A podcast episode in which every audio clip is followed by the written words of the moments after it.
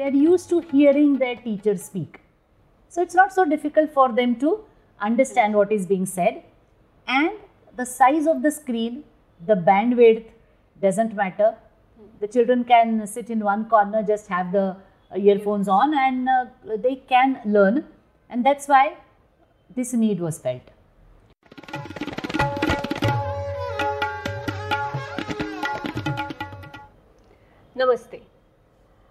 Ankita, welcome you all in this new episode of Shrutakirti Nirmiti podcast.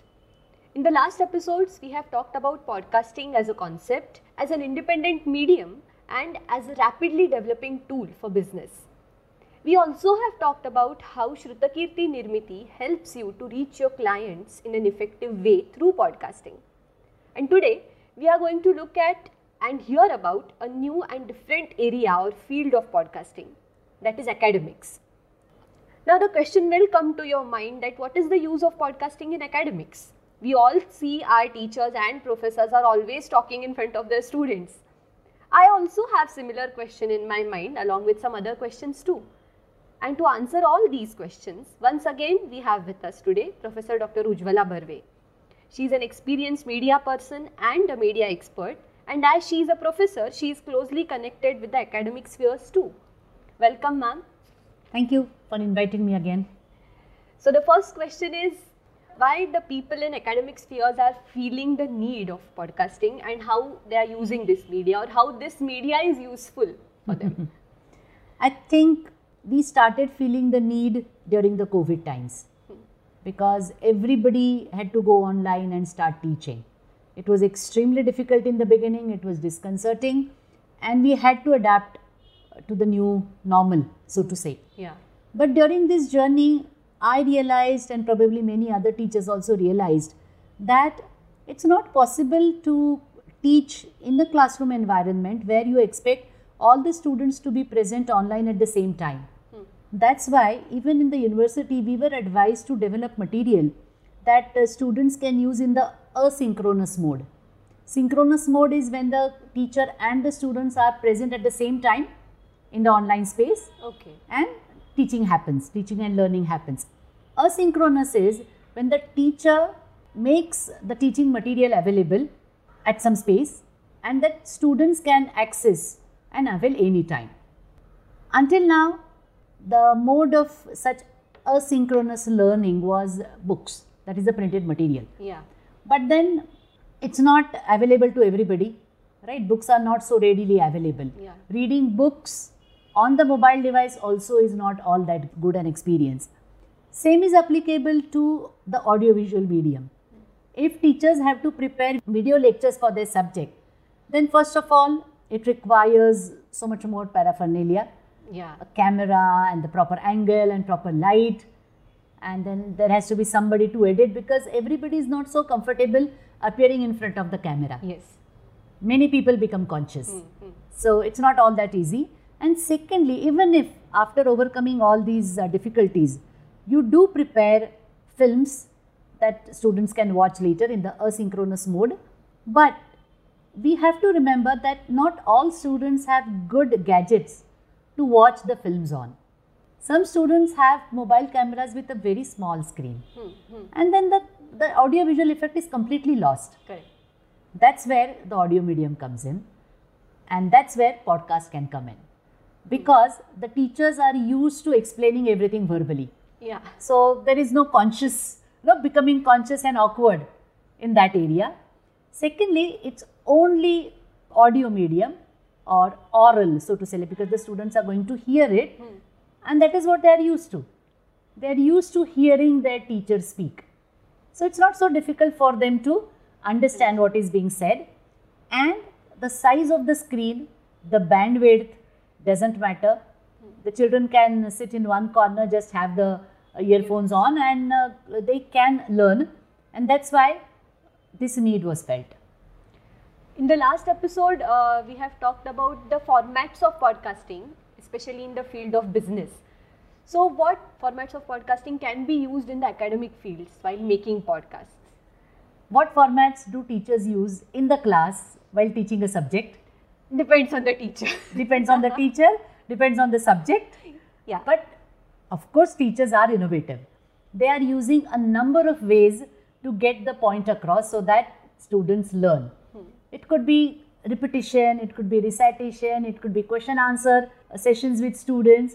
So all that that can be done with the spoken word, all those formats can be easily used in academic podcasts. Just to expand this further, uh, if possible, the teacher can have a couple of students present when the teacher is trying to explain a topic, and then in the course of the discussion or in the course of the lecture, the teacher can seek response from those two students present before them, and those who listen to the podcast later will still be able to relate to that. Yeah.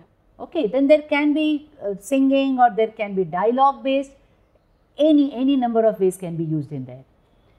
The next question is that, as you said, that Corona in a way has forced us to adapt to this new medium. How this field is developing, the academic field of podcasting, how the field is developing, and what kind of response is this field getting right now? Okay. I can answer this question both as a student who is hmm. learning through a podcast and as a teacher who is making her podcast available to students. Okay. Okay, the first, I'm trying to learn a new language. And though I have joined a course, one needs to catch up a lot. And uh, nowadays, uh, the answer to everything for me is to look for a podcast. Okay. So I looked for podcasts about that language and I found a number of them Oh. where the entire language course is divided into short episodes of 15 minutes, 20 minutes, and then they ask you to repeat the words after you, they explain everything. So it is kind of supplementary to my classroom learning, yeah. and so I find it extremely useful as a student. Hmm. On the other hand, as a teacher, I teach a subject called media research. And over the years, I have realized that uh, students who prefer to study in Marathi language find it quite difficult to understand that because most of the concepts are Western Yeah. and most of the good reference material also is in English. And those who are more proficient in Marathi, you know, do not really go or do not really take all the efforts to read the English reference material. So I thought that if that is the situation in Pune, what must it be like in taluka places or in remote places where I know for sure that media education is being imparted, Hmm. Hmm. but the students may not be getting as many inputs as they should. So that's why I have started my own academic podcast. It's a completely academic podcast about media research. Okay. And I'm happy to share with you that the five episodes that have been released so far have been heard around 350 times so far. Wow, that's So a that's a good response, isn't it? So that means there is the need. What one needs to do is to assess the need and find ways to satisfy the need. Okay, so when it comes to academic podcasts, uh, teachers or professors, they do not expect any monetization or financial gains out of these podcasts. So, why there is a need to invest their money and their time in this? Yes, of course. Time has to be invested. If a teacher can do everything on their own, the entire podcasting process, recording, editing, mixing, and hosting, nothing like it. Yeah. But probably not everybody can do that or may not have that time. So, yes, they will have to pay an outside agency to get it done for them. But that allows the teachers to reach to students in a way that they couldn't reach before. Yeah. So, those who really uh, feel that teaching is uh, their calling and they would like to give the advantage of their knowledge to as many people as possible, and not only now, I mean, these podcasts will be available the next year, the year after that. So, coming batches also will benefit from this. So, that is the satisfaction that I don't think can be valued Yeah. in money right so what is the return what do you get in return for all the money and time that you invest in it you get the satisfaction of uh, having done the best that you can to um, take the education out of classroom and see to it that it reaches a wider audience Now, coming a step out of the business and academic spheres of podcasting, as we have been saying from the very first episode, that anyone can start their own podcast on any subject. Any subject. So, if I am an anyone, how can I start my own podcast if I want to? Again, the, the process will be the same. Yeah. But I think what you mean to say is that is it only professionals or business people or academicians who can start a podcast? No, no, no. Anything who feels that they have something to share, they can start their podcast. I have come across a podcast where that person gives uh, reviews of the latest movies. Okay. Why not? There is a movie buff. They are not contributing to television channels or newspapers for that matter, may not be interested.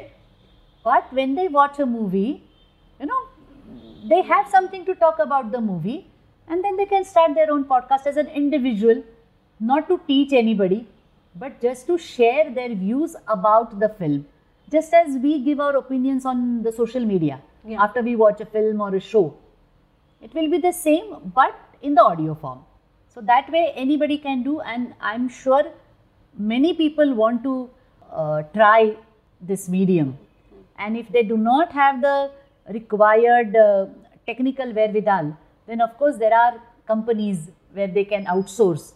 And uh, Shruta Kirti Nirmiti will be one such company that can come to the aid of uh, such individuals also who want to engage in the medium of podcasting. Thank you, ma'am. Thanks a lot. In the series of podcasting or in the series on podcast by Shrutakirti Nirmiti, we have looked at podcasting as a medium and as a tool for businesses. And today we have understood the importance of podcasting in the field of academics and as an individual, what can I do in the field of podcasting. So I'm sure most of our questions have been answered in this series. But if you have other questions regarding podcasting, how it is done, how Shrutakirti Nirmiti can help you in starting a podcast, then please contact Shrutakirti Nirmiti. Till then, hearing is believing. Bye bye.